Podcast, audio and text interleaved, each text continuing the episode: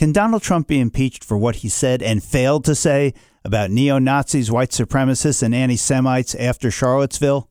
I'm Bill Newman, and this is the Civil Liberties Minute.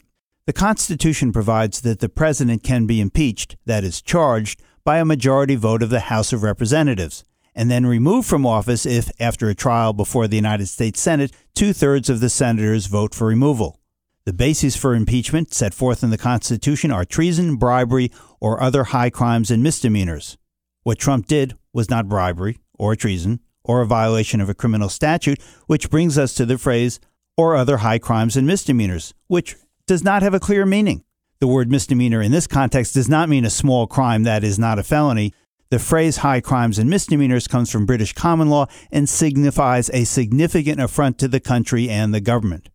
President Gerald Ford, as a congressman, famously said that an impeachable offense, that is, other high crimes and misdemeanors, is whatever the House of Representatives says it is, which, as a practical matter, is true.